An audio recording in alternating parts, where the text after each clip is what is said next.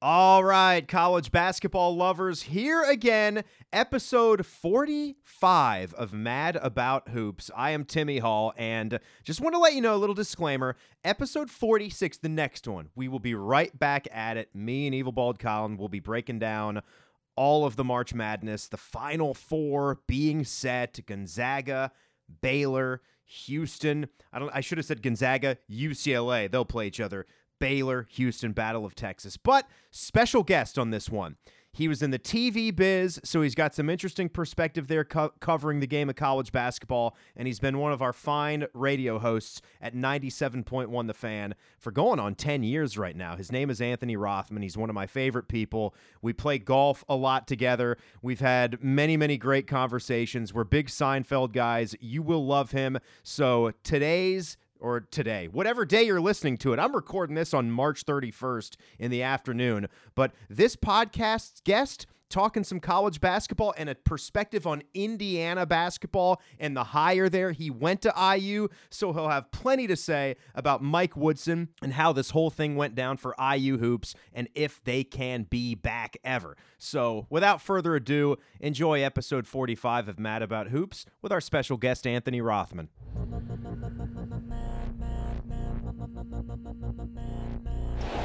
To go. Lewis has been awesome. Let's it go. Inbounds Turner, left side of the backcourt. Turner crossed the timeline, throws it from high on the right. He Hit it! He hit it, Evan Turner! It. He hit it just inside of half court. Lane's on the other wing. He finds. Oh! Oh! Oh! Sent it in, Jerome!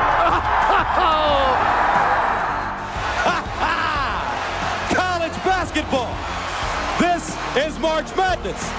And we have a very special guest here on Mad About Hoops. We are going to talk a little bit about Indiana basketball, the Hoosiers. And we're going to just get his overall thoughts on March Madness and the NCAA tournament because he's a very well rounded individual. He likes basketball, he likes hockey, he likes golf, he likes football, he likes to swing the racket and play a little tennis as well. He is the 12 to 3 host on 97.1 The Fan. The show is Rothman and Ice. He is the Rothman part of that. Anthony Rothman, you have been in the game for so long, TV guy, living it up on the radio dial right now. How you doing, man? Been a while. I'm doing great, Timmy. It's it's good to have you, brother. Good to be on your show. I appreciate it, man. And uh, yeah, it just makes me kind of old and weathered and crafty and whatever you want to call it. And yeah, somehow I just got started to be known as my last name on a last name basis. I think I owe Bobby Carpenter for that. Um, so it just became would, Rothman, Rothman, and and so you know I, I'd like my friends to call me by my first name if they'd like to. I'm not opposed to going as a last name, but you know coaches certainly could call you by your last name, but um, yeah, you refer to me however you'd like, buddy. I'm happy to be here. I no, I get I get the drift. I'm calling you Anthony now. I know I know you like that personal touch. We could be on the two form in in that respect. So Anthony is with us here, and you know I, one thing we always we always talked about around the office was this famed videotape that you had for your brother, and. Yeah. I was curious which which key figures tell the people what that videotape actually is, what the purpose was, and I want to know like what kind of college basketball angles you ultimately found to be a part of that videotape. Well, all right, so I'll, I'll try to make this short and sweet, but way back when, when my older brother got married in the mid to late '90s, I was working for uh, ABC Six here in Columbus, and he got engaged, I think, in January or February, and then was going to get married in November. So it wasn't even going to be a full year. And I decided, as a surprise, every famous athlete or coach or broadcaster that I ran into that I, I thought he would appreciate, I was just going to say, hey, can you wish my brother congratulations on getting married? And it was only going to be a five second thing. And then I was going to piece them all together and then play him at the rehearsal dinner, but not tell him. And so it started kind of slow in that if I was interviewing someone, like, I'll, well, I'll give you a perfect example. So Johnny Bench, famous catcher for the Reds, did S and K menswear for a long time. He was the endorsee, and he was he was at a store in Dublin, And I was going to go and interview him about the Reds and baseball. And when I got there, he's standing in front of a, a rack of suits, and he's such a funny guy. And at the end of the interview, I told him about my brother getting married. And he and he basically said, "Wait a minute, you want advice from me? Like I'm not exactly the model of marriage. You know, if you go through what his wife history. am I on? Yeah, three, four, yeah. And, and so it turned into kind of a funny thing. And so I thought, you know what? I got to level up this thing and maybe get some of these personalities to rib him a little bit or mention his wife to be. And so uh, a couple guys that I covered and I knew pretty well um, here would be like Bobby Rahal and the broadcasters at the time for college football, the legend Keith Jackson, and certainly over by the shoe when we'd go over on a Friday when the opposing team would come in, the broadcasters would be there. And I caught Keith Jackson outside the ABC truck. And I'm telling you, man, the whole thick, oh, Nelly kind of stuff. And he told my brother, my sister in law, he's like, Stacy, broom handle, it works you know, and he he went through the whole thing. The the best one I ever got, I think, and I got some famous ones. But when I got Dick Vitale, Dick go. Vitale came in to do a now a you're talking. speech. Where did he? I can't even remember where he was.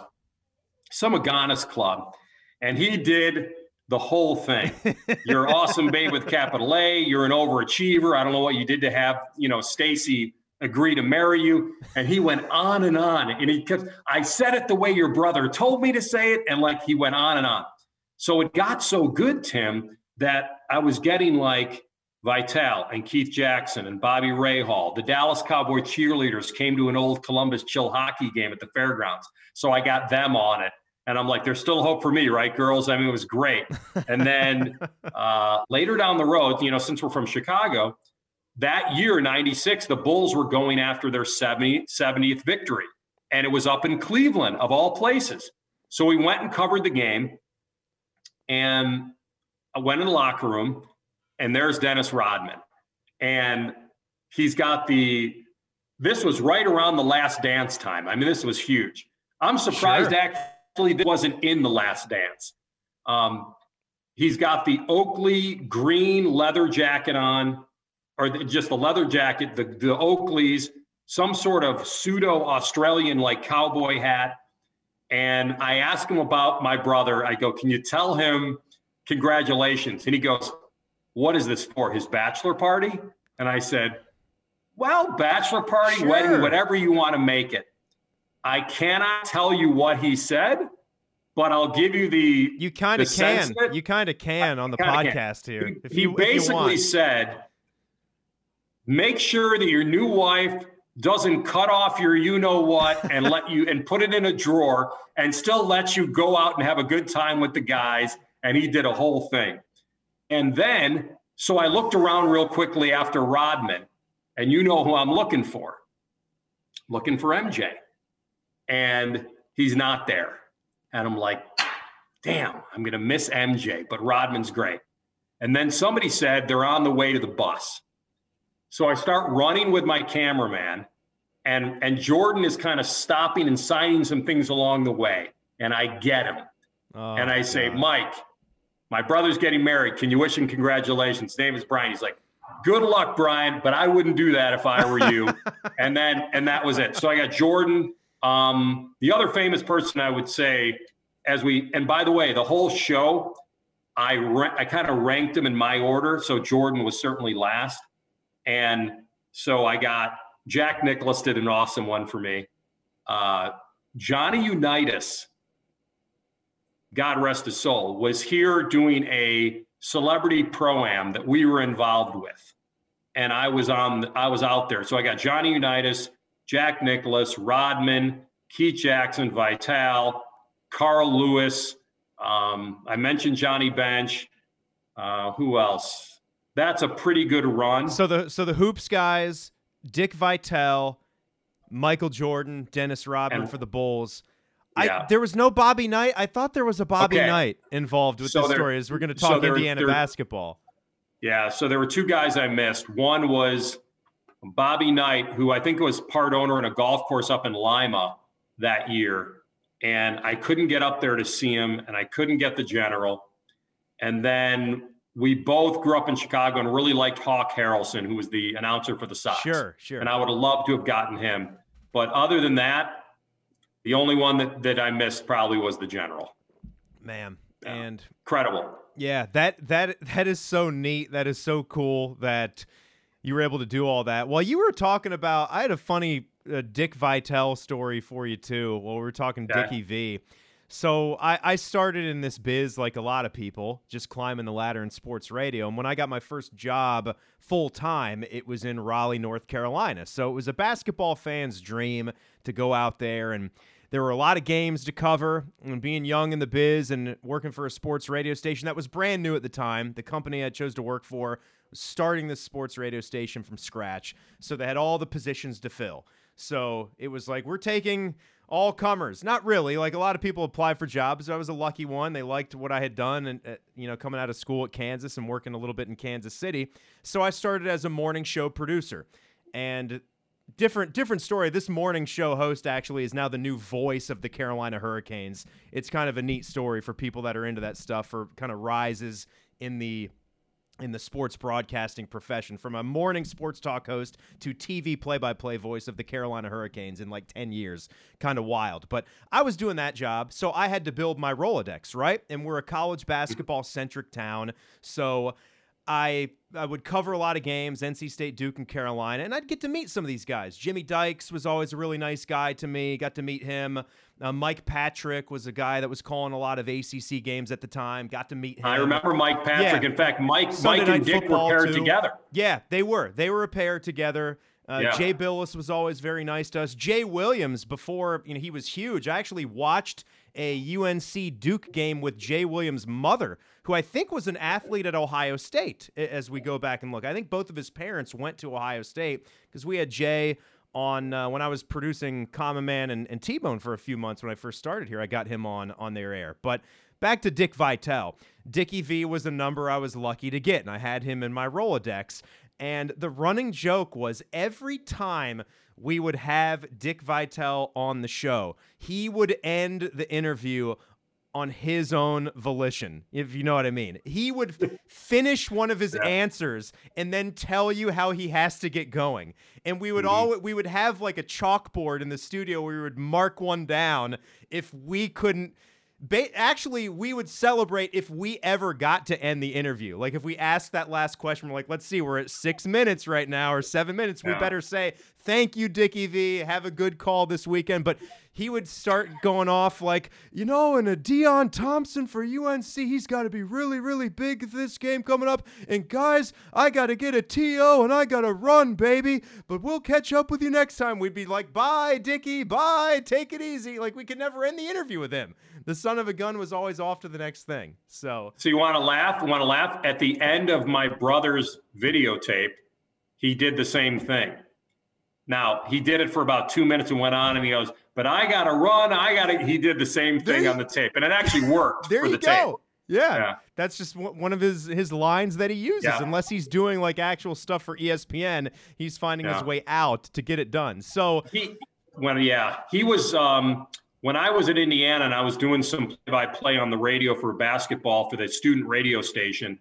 That's when Mike Patrick and Vitale were huge, and that's when they were the pair. And I thought Mike Patrick was great. But when I came to Columbus and I was doing some live shots down at the shot, and he'd be calling the game, and I was doing live shots for the TV station, he came on the air with me once, and I and on the air live, I took a, a I had a still shot of he and I from my days when I was a student at Indiana wow. and I showed it to him live on the air. Like, look how far you've come, Dickie V. Like, you followed me all the way in my career. It's kind of funny, and he got a kick out of it, so it was cool. That is funny. And guys, we were with Anthony Rothman.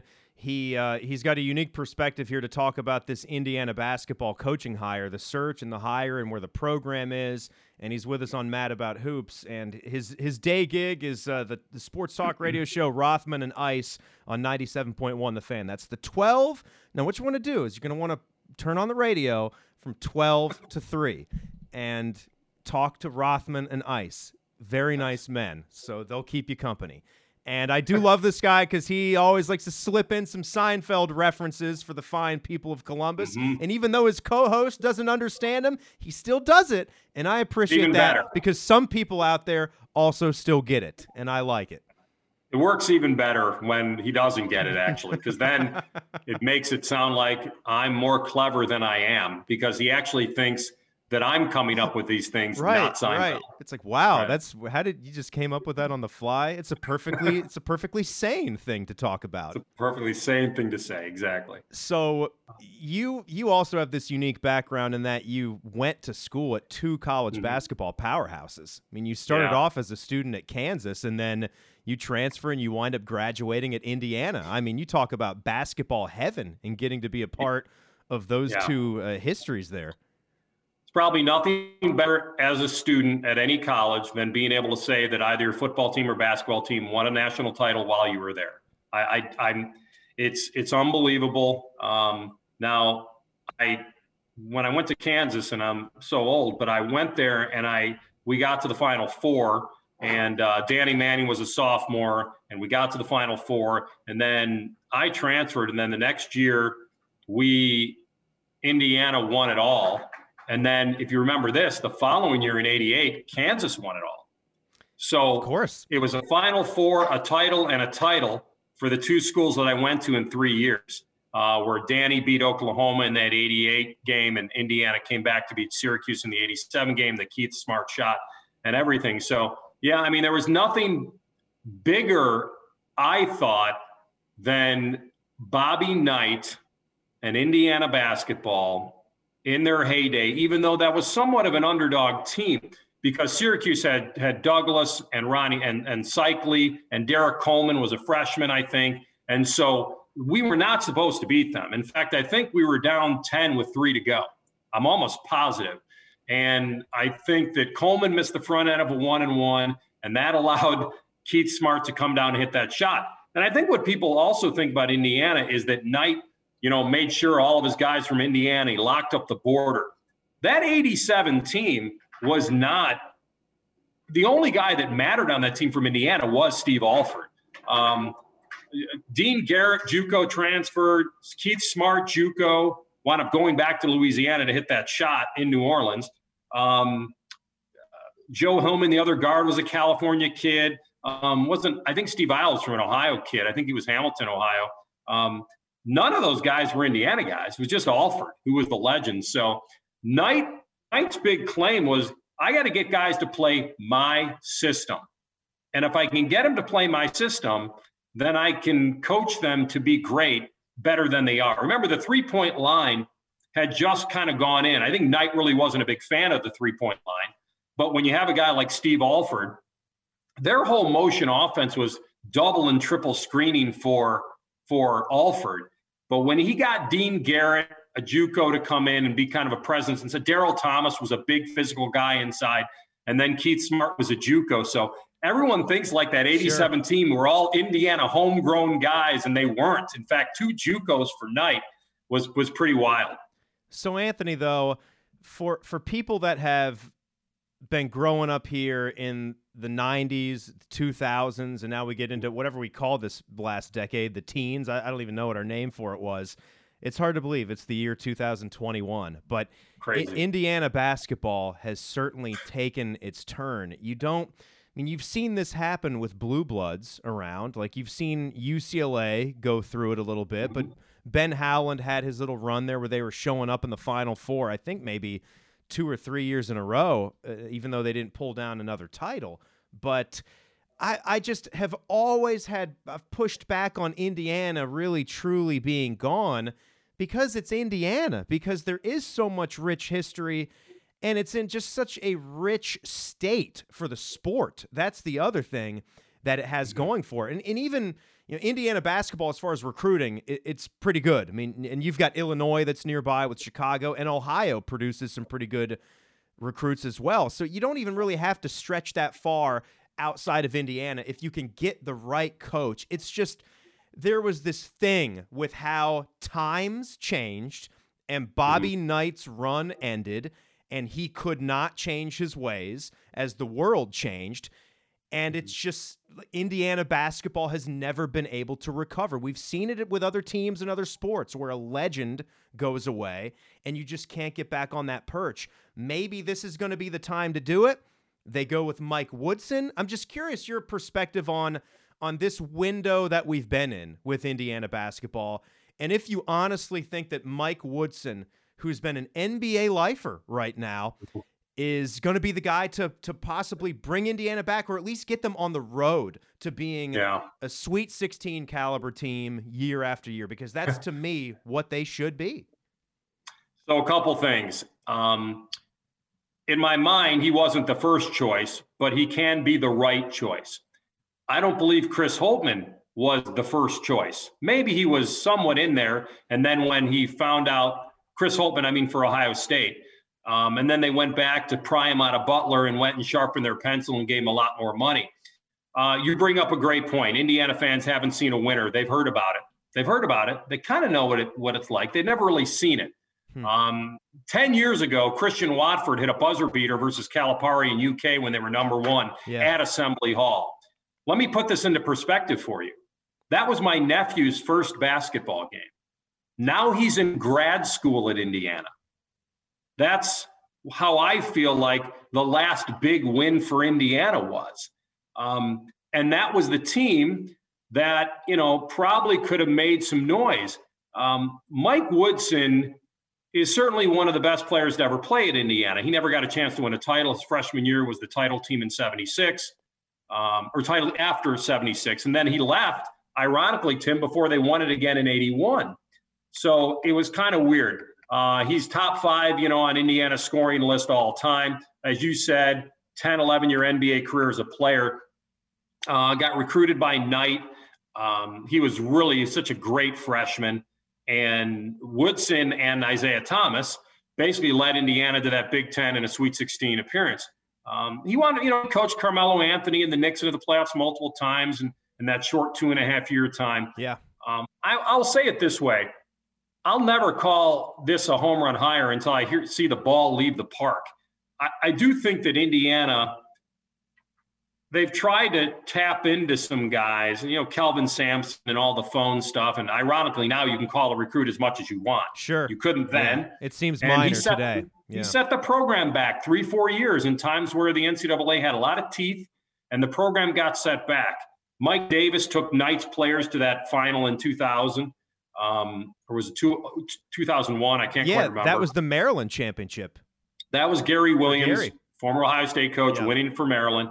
Um, and so Jared Jeffries was the big player for that Indiana team. yeah, so you felt like, okay, wow, Knight leaves, and now this guy can carry it.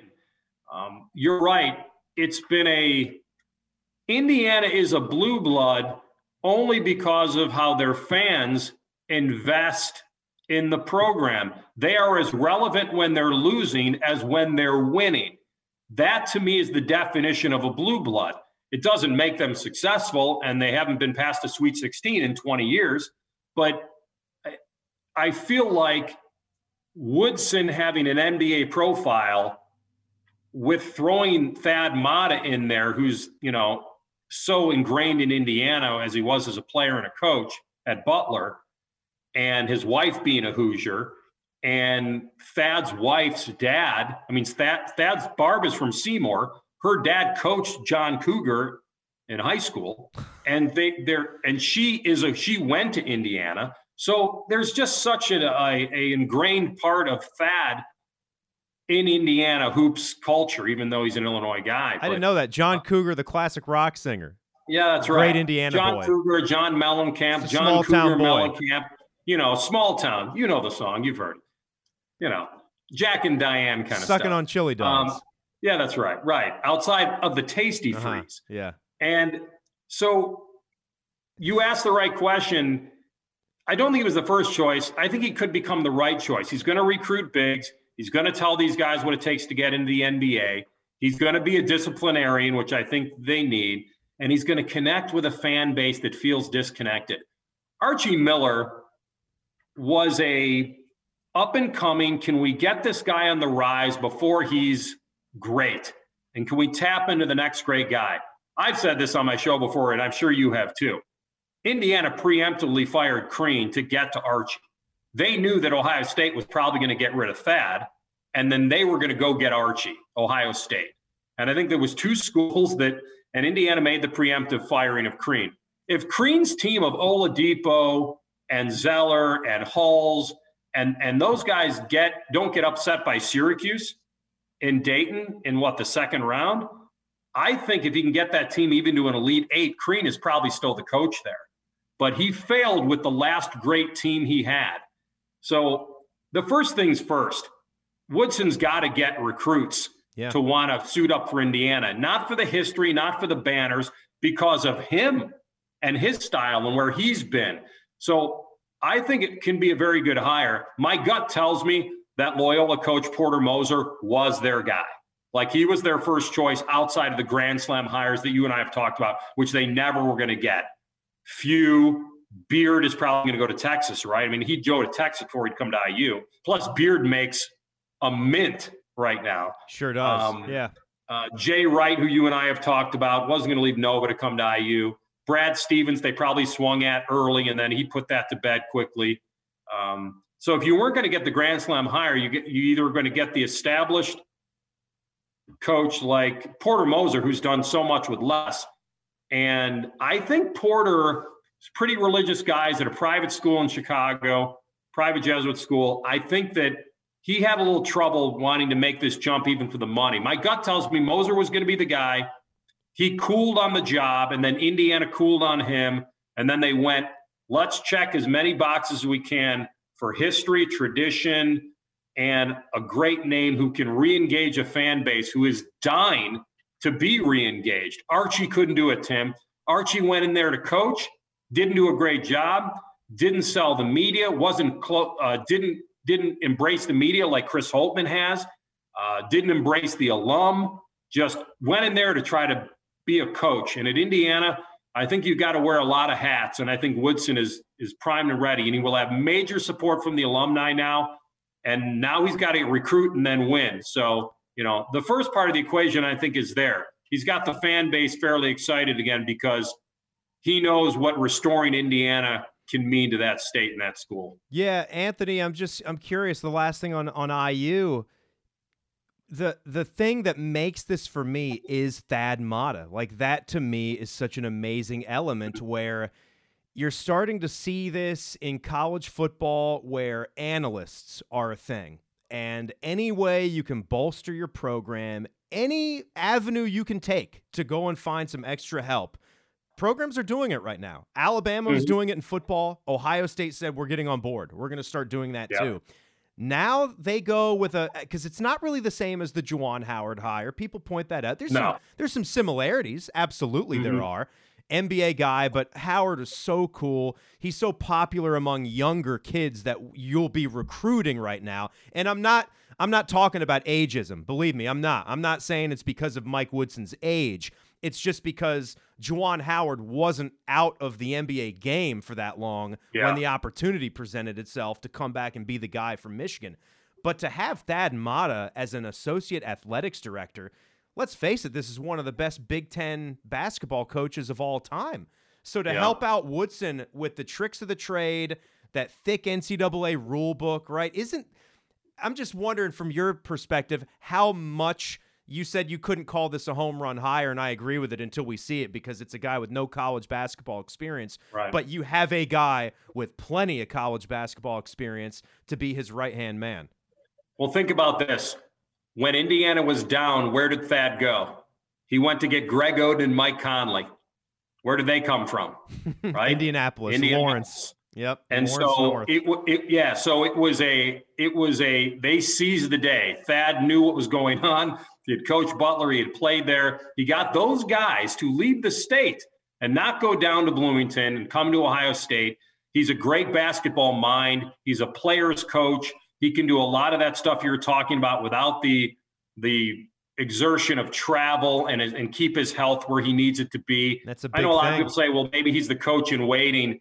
Listen, hopefully that'll never happen because if they need to fire Mike Woodson or move him along, then things are going pretty poorly. And Thad's going to be a part of trying to create right, that. So right. Thad would almost be attached to the lack of success if this doesn't work. So people thinking that he's, you know, hanging over uh, Woodson's shadow and he's ready to, to vulture him is not the case. Mean, there's a reason um, he's been four years and not taking yeah. a, a, college basketball coaching position. Yeah. Right? I mean, he had a chance, you know, with Georgia and he had some other chances this fits really right for his family, the state, um, and and really the lifestyle of what the job is. So now he's associated with a, like you said, a, a, legendary program that they can help bring out of the dark time. I mean, what could be better than buying Indiana low with with the expectations of just getting them into the dance? Forget about winning; they got to get there. Yeah. They've they've had a big drought.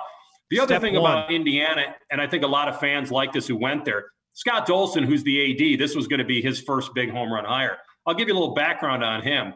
Guy was a student manager when I was in school. Guy was on the 87 team as a student manager. And so he actually was like me and he got caught up in and he was part of it for four years. He was a student manager on Indiana's basketball team. Like Alford and those guys remember him. And now he's the AD hiring the next guy. So uh, either they they either this is wrong or it's so right because it was time to finally get back to Indiana roots without like, even though Woodson played for Bobby Knight, um, there's not a feel that that he's the next general. It just doesn't. It's kind of new school, old school, like you said. But having Thad Matta, that basketball mind, who's recruited really well, connected with players, very well respected, um, he's got a knack, Thad Matta, in being able to feel, give it a modern feel, help Woodson assimilate back into the college world. And you think that it can happen. And then this Larry Brown stuff out of nowhere. I mean, Larry Brown was at Kansas when I was there. Yeah, I mean, what is right. going on here? Yeah. Like, what? It, it doesn't make any sense. He was coaching He's- Danny Manning in that He's team. still banging? Yeah, I mean the Van Buren boys. Uh, you get Larry Brown.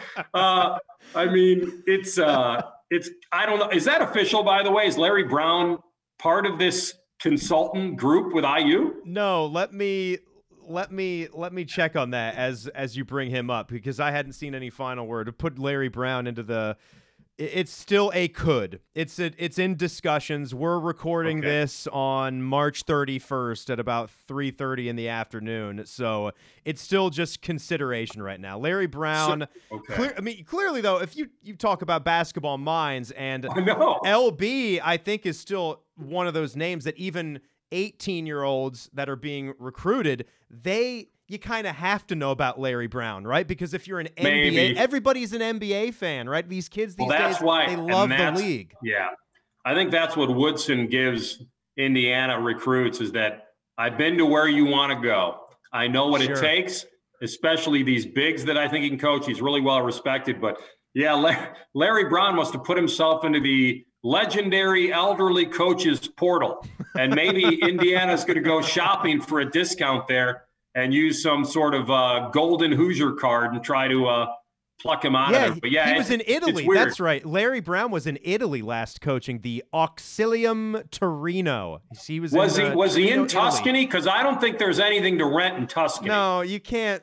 You can't even get a cot in Tuscany. I mean it's booked solid. You tell. I mean, don't Yeah. even try. It's really not even worth the effort. Don't even go and look. But A- No, Anthony, no. I don't. I don't want to keep you for too much longer, man. You've been you've been nice with your time here. Some some Oh no, good I'm talking your ear off, some so I appreciate it. some good storytelling. You, you can almost tell that this guy hosts a talk show, right? Like from th- what we're getting from Anthony on this podcast. But just your few thoughts. You're a tournament guy. You love uh, fantasy sports. You love getting involved in the bracket pools, and our player pool is something that we've had a fun time. It's really more fun at the beginning than it is during and near the end because it's so hard to win these things. But just give me some of your tidbits, your thoughts about this year's March Madness. The team we cover, Ohio State, of course, went out to Oral Roberts, but Oral turned out to be pretty good and was a, a three point basket away from the Elite Eight. But brackets are shot. I, I suck at everything. My Gonzaga pick is falling flat. They're going to win it all, clearly, it looks like. Baylor's the only shot. If Baylor can get to the final game, they could give them hell, but that's, that's about it. All right, so I, I assume we're going to get that heavyweight matchup that we were supposed to get in December, the one that got canceled, Gonzaga Yeah. and Baylor. Yep. Uh, Gonzaga's been number, they've been the top team all year. Baylor's been a top five team in the country all season long. And so they looked a little rusty coming back from the pause, and but they still had some big victories over, you know, West Virginia and Oak State and Texas Tech since. Um, all I think their their lone losses, if I'm wrong, all came to teams that were on the top four seed lines. So they were legit coming in, and the key to Yeah. them making a They run. lost to Kansas. It was Kansas's best game of the season. Yeah, you're right. So the key to making a run for them was going to get their defense back on track. I mean, their offense was still pretty high. Um, their defense kind of dipped, and so they needed to kind of get that going. Um, and that's kind of with with Butler and Mitchell, both All Americans. You had to like them coming in. Um, listen, I, certainly on paper you're going to get crushed for not picking the Zags to go to the Final Four. Um, I would, you could definitely. I had them going to the final, but here's my biggest, the biggest one where I screwed up is Illinois and how much they let me down. That's a uh, national leader in quad one victories. They rolled through the stretch of their of their season. They came into Indy in the big as and as Big Ten tournament champs. They won 14 of their last 15. And it was just an insane deal, given that they played in the Big Ten, which we thought was this monster. And every opponent was in KenPom's top 100. Yeah. Uh, Dosunmu and Cockburn, you had perimeter and interior stars. You had a team that that ranked top 25 in shooting threes, which they really improved on this year. Uh, Da'Monte Williams led the nation, I think, in three ball percentage. Frazier started to shoot this year.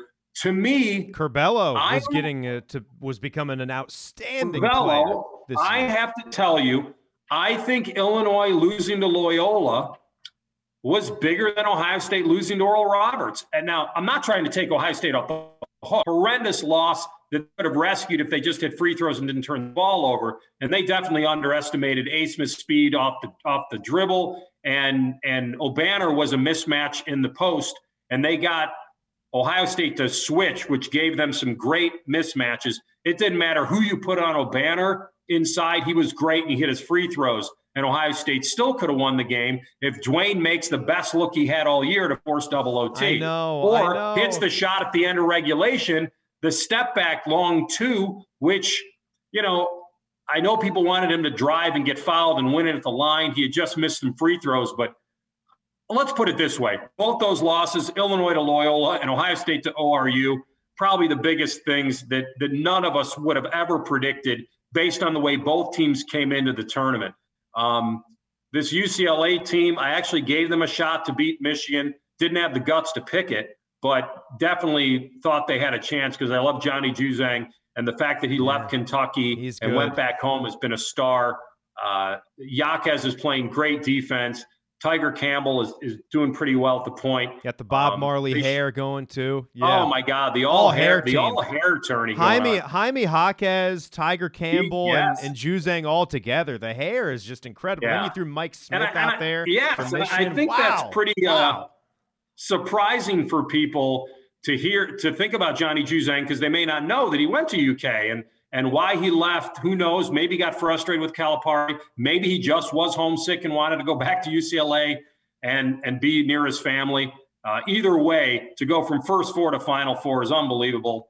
Um, but I think what's going to happen, which is so weird, Tim, amongst all the upsets and craziness, we're going to get the game that everyone predicted: the Zags against Baylor. That's like the number one game of the Right. overall team. So It's funny. Um, it's funny how it yeah. works because this event is just so unpredictable, and we just that's what I love about it because when the calendar flips to March, we all get excited about it, and we think it's going to be our year, you know, to to get some predictions, to to get hot. It's like the the nature of the tournament. You're just trying to get hot at the right time. You're trying to do that as a fan and as an analyst in the same way, and.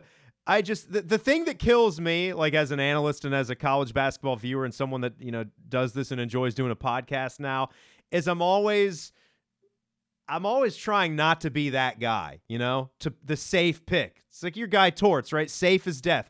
I'm not. I don't want to go with Gonzaga, and I love Gonzaga. Like, how could you not love Gonzaga with what they haven't lost a freaking game? Like, obviously they're awesome. They have everything you could want. They have inside. They have outside. Mark Few is incredible. They have built up a juggernaut, the likes of which we have never seen before. Mm-hmm. To go from a mid major to that, it's it's supremely impressive.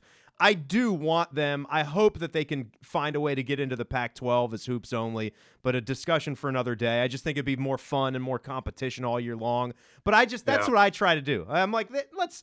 Let's not go with Gonzaga. I'll take yes. the field, try to increase my chances there. That way, when the ultra popular pick goes out, I'm that guy that, oh, you had Kansas getting hot and going through to the Final Four. Or Kansas would be a bad pick because that's a homer pick for somebody like me. But I had Iowa and Illinois. It was my championship game, so that sucks. That was Big Ten was flame bad. out, man. It's yeah. uh, I, I don't blame you for for Illinois. I mean, everybody had Illinois, and whether you had Illinois beating Ohio State, which I did, and neither one of them did anything. Um, you know, I believe that the Big Ten certainly, you know, as a result standpoint, was massively overrated to not get one to the Final Four. But it, it I almost it's it's real hindsight because when we saw them play basketball, they were damn good, the Big 10 uh-huh. and we thought that either one of those teams, Illinois, Michigan, were capable of winning, winning it all. Ohio State was certainly capable of making a run. I think they had a ceiling. I just I didn't think they were going to have quite enough to win it all. But uh, it's a shame that they didn't get to at least win that first game, so you could get Kyle Young back and see if you could be at full strength as much as you could be to try to make a run. But no, they they they got beat, and that's the tournament. And so it's uh I love the fact that you love it. I love the fact that you were able to, to try to go that way because I've said this on the air before. The hardest part about picking upsets is putting that sharpie to your bracket and say, yeah, I think that's going to happen. Most of us that watch a ton of basketball, we're actually at a weakness. We're at a disadvantage. We've seen too much. We know too much. And it never works out that way. So we have a harder time picking upsets because we can't imagine it happening. The person that doesn't watch these games, mm-hmm. well, they they have yeah. no consequence, so they can pick it. So I give you a lot of credit for for at least trying to win a big pool because that's the only reason you would leave the Zags out. Because if you if you got that right and they laid an egg somewhere, you would have been the only one, pretty much, that didn't have them going to the Final Four because in that top of their bracket I mean, maybe you could see them being beaten by Iowa and Garza if that game happened, but short of the final four, man, that was gutsy, dude. that well, was gutsy. And, and, clearly, like with the way that USC started to play and just mow yeah. down opponents, they certainly looked like a team that could yeah. upset Gonzaga. And it, it's almost like they were scared to be on the floor with them. It's almost yeah. like someone came by their locker room and told everyone every one of the Trojan players, you're not as good as these Zags. So you're going to go out there and you're going to play like shit and you're going to lose. And they just went out there and they agreed with it. And they they were slopping so, the ball away left and right. And so isn't en- Enfield Enfield took Gulf Coast all the way there, right? Like they had a coach that he went to you the know, certainly with Dunk City. Yeah, he took a yeah could have could have helped them seed to the Sweet 16. Yeah, yeah. I'll, I'll leave it on this.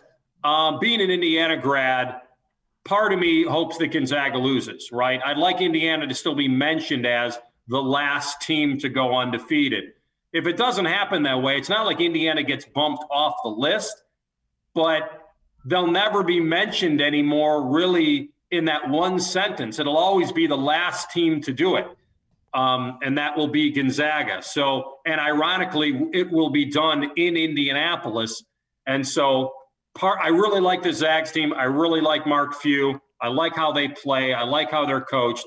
I say, you know what, go ahead and make history. But if they don't, the consolation is that the general still can pop the champagne. The general. Come to the general and save some time. So before I let you go, I want to do some jump shots. I want to ask you some real quick questions and give me quick answers because you've yeah. Anthony Rothman. He's he's I don't a do TV anything guy. quickly. I, I, well, you're going to do it this time, or else you could just stay with me for another 30 minutes, and I'd be fine with that too. But Anthony Rothman, he's he's been in TV, he's been in radio, so he's traveled, he's covered a lot of things. Start off by telling me what's your favorite college basketball venue. Is this an easy answer? Uh, favorite college basketball venue? I have not been to as many as you think. And that's why I haven't been to some of the great ones like Cameron. I've not done that. So as much as it's weird, and I figure it's it's it's kind of like a uh, it's built wrong, and the and the scoreboard's too low, and all that. Of course, it'll be Assembly Hall. Of course, but it's, uh, of course. I would say it's a tiebreak between Phog Allen because you know how much I appreciate that. Yes. Um, and I probably should have said Phog Allen because that was my first, and I should never forget my first love. So change my answer. I'll tell you what.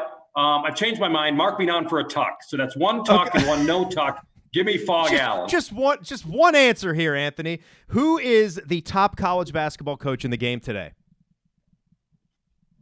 Top college basketball coach right now. It is. So you have the coach, the top one you right have a now. coach. You got a team. Um, you got uh, certainly. Can I say the underrated Mark Few?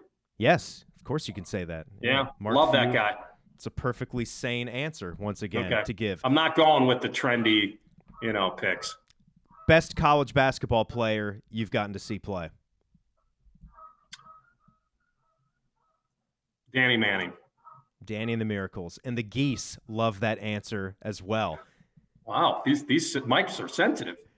What is the best game you were ever in attendance for? Indiana, Kentucky, Assembly Hall. The one that we Uh, mentioned earlier. One 10 years ago, 11 years ago, where Calipari should have fouled. Calipari should have fouled. He didn't, and he let Indiana come down there and shoot that three, which we see all the time. He claimed after the game he told his guys to foul, but I don't know if he really did. And uh, Watford hit that shot, and I was more happy for my nephew because it was Yeah. his first Yeah. ever game in Indiana. I could name a few more. Uh, one Indiana beating number one UK. Favorite NCAA tournament moment? 87 Keith Smart, down 10, three minutes to go. Uh, student um, in my dorm room, small TV, watching the game. Uh, we had a guy across the hall. I forgot his last name. His name was Mike. He came in. He was kind of crying and went with it. We're gonna lose. We're gonna Mikey, lose." have faith, Um, Mikey. and uh, uh, it's Keith Smart, and I can still hear Don Fisher, play-by-play um, announcer, the legendary guy, when Smart hits that ba- down low to Thomas, back outside Keith Smart, jump shot, good. Five seconds, four seconds, three seconds, two, and then Boeheim finally gets a timeout. Why they didn't call a TO after Smart hit the shot, I have no clue. But he wasted three seconds at least. Last last one. What's the best thing about going to a college basketball school?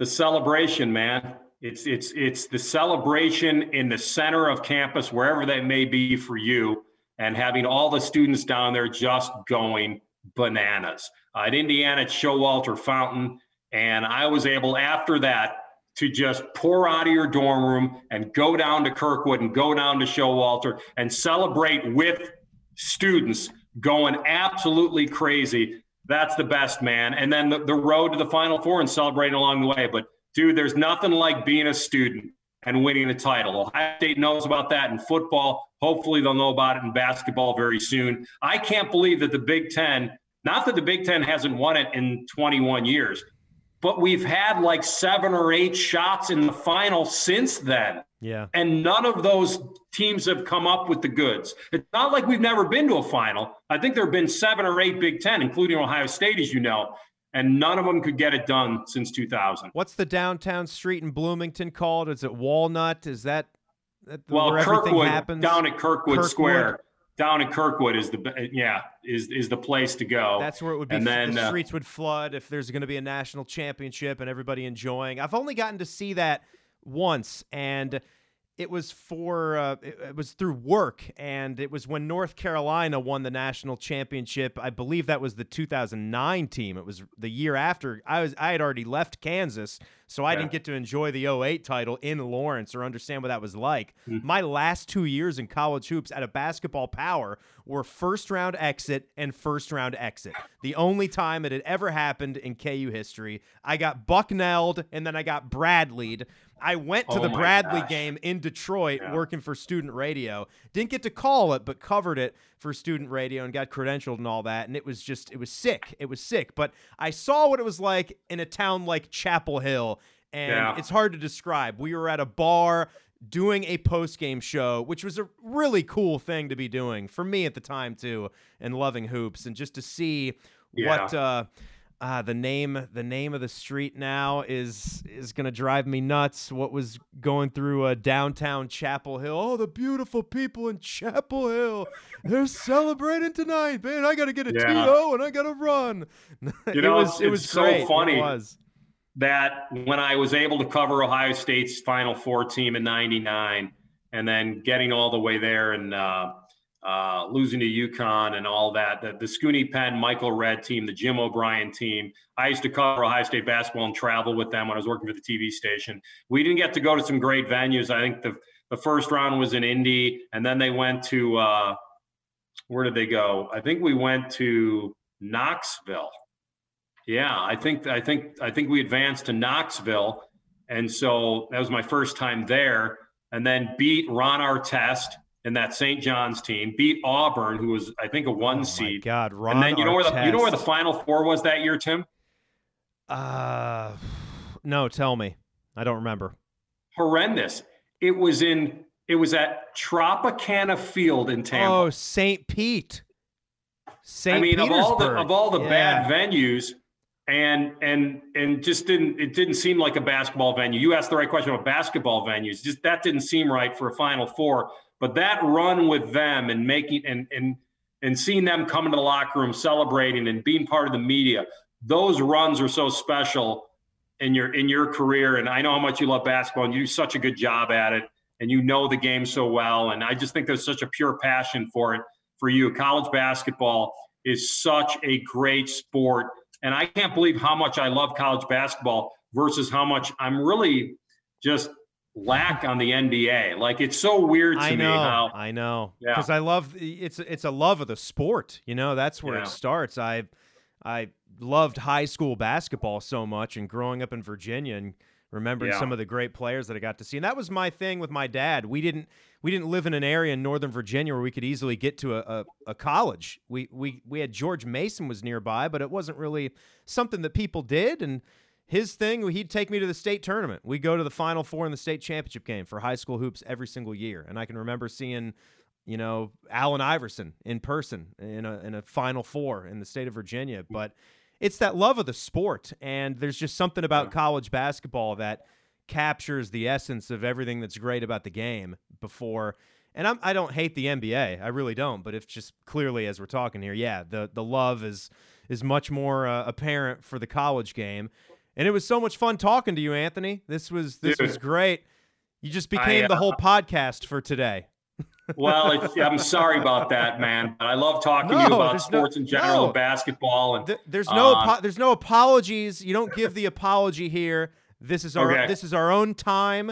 We're not on any clock. We're not on any wheel of wheel. It's No one's telling us what to do. You can drop a f bomb if you want to. I said shit once already, and I just said it again. Wow, and you said it matter. again. Yeah, yeah, I mean, you know, you do it. Everybody does it. You just did it, and you're ready to do it again. I'll do and it again. That that I'm going to just kind of pop a fadeaway in that basket right behind you, buddy. But uh, I right, like the right. little. I know. Where's my Where's my ball here? Well, your microphone screen looks like a ball, so you're in good You shape know, there. looks like Rudolph's nose right there. Let's see one. yeah, all right, one- let's see it. One for the end right here. Yeah, let's see it. I've got the soffit that kind of, you know, right above me. So Uh, now you're gonna go. Are you gonna go bank or not here? No, we don't want to bank it here. Let's go. Okay. Let's get the get the touch. I've been shooting real hoops this week too, so this Oh, that's automatic. Ah, Back iron. back iron. One more. Back iron's on target. Got the rebound. Short iron. He gets a third. All right, that's short iron, back iron. Let's One. Oh my God. in and out. We uh, we got all of it going. oh, Oh, there's one. Oh boy. Oh boy. I got a. I think I got a better chance of making it from here. oh God. Hey, I'm not in the club anymore either. Hey, don't ever look at the hoop anymore. Just throw it over your shoulder. If it goes in, it goes in. Oh, kind of like your Gonzaga pick. Don't don't waste a lot of time thinking about it. the ball just kicked away and now game over. That was like Michigan at the end. Oh my goodness. Nothing nothing Dude, drops. I, I can't thank you enough for this. This was a lot of fun, and you and I, I think, share a passion for a lot of different sports together. And I, I thank you very much, dude, because this was a pl- absolute blast. And uh, I look forward to uh, talking to you soon. Yeah, I can't wait. Uh, everybody, he's Anthony Rothman, a, a, fine radio host, 12 to 3 on 97.1 The Fan, our station right here. Rothman and Ice is the show. And be there, check it out, listen every single day, or. Uh, I always what hear. man and bone say, or go to hell. Yes. So he's a nice. He's a nice man. Anthony always here. Yeah. Twelve to three. And now he's going to be gone. He's gone. He burned. All right, Anthony. Take care, buddy. Best of luck, Timmy. Thanks, pal. Be well. Best to your family. And that was wonderful. That turned out to be such a cool conversation with a lot of it unexpected and just a couple guys just really shooting from the hip. But best to Anthony's family as well, his lovely girlfriend Jamie, and the furry uh, four legged friends that he has because Anthony is a huge dog guy. He he seriously he is he's one of the nicest guys that I've ever met. He's been very good to me and he's been very helpful in my career. He does a lot of great charitable work with with dogs in the community and rescue centers. So he is out there doing some good work and got a very fine radio show as well. So that was fun. I hope everybody had a good time. A little different perspective here for the podcast. We will be back at it very soon, but this has been the 45th episode of Mad About Hoops. Have a good one, everyone.